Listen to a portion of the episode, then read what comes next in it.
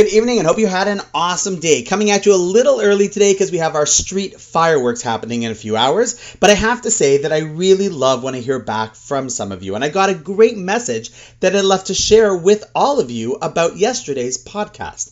So, first, aside from someone leaving a message saying that we can bring our kids over also anytime they're not using their pool. So, thanks for that. Never too many options.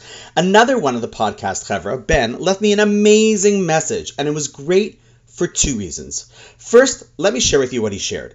He said that it was recently his kid's birthday, and as we all struggle with what to do these days with any celebrations, they ended up buying a bouncy castle, and it was definitely a lot more than he had hoped to spend and was feeling a little bummed out. But then, then he noticed that over the course of the day, there were many different kids that wanted to use it and play on it as well. And then he thought to himself, when he saw all the kids that were enjoying it, it turned out that what he first thought was an expensive ripoff transformed into a great deal since he was able to give so many kids joy that he never even intended to. It reminds me also of my daughter. Last summer, she bought a big tent to run a backyard camp. And then after the summer, instead of selling it for a few bucks, she lent it out and continues to do so for not a few bucks, but a few mitzvahs. Most recently, it was used for a bat mitzvah, but over the past year, it was used for bar mitzvahs and even for flu shot drives for a hospital. Here, she thought she was buying something that now had no use, when in fact, nothing could be further from the truth.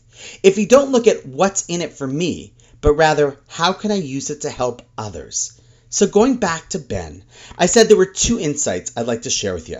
And neither of them are about the value of sharing, because we spoke about that yesterday already. Rather, the first point I'd like to highlight is how amazing it is simply the right perspective how it can change how one's entire experience of life is perceived. In this case, it was really the only thing that changed, just his mindset. This is a perfect example how and why learning is so much more practical than we think. Something that seemed like a ripoff turned into a bargain just because he thought about it differently.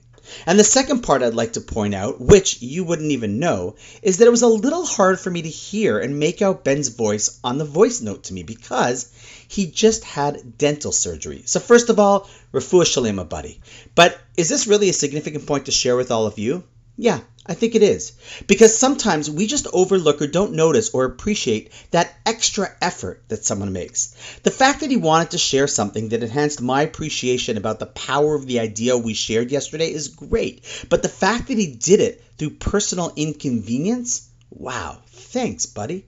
So, all three are great lessons for us to take with us today. First, sharing makes everything in life more worthwhile. Second, it's amazing how taking an idea you hear and applying it, even without an action, just a perspective change, could change one's whole mindset or experience from frustration to elation. And finally, try to take notice of not just what someone does for you, but that extra effort they put into doing it, because we often miss that.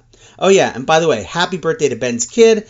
We can hopefully come over to use the bouncy castle soon as well, I hope, Ben. And on that note, wishing you an awesome night, and I look forward to seeing you all tomorrow.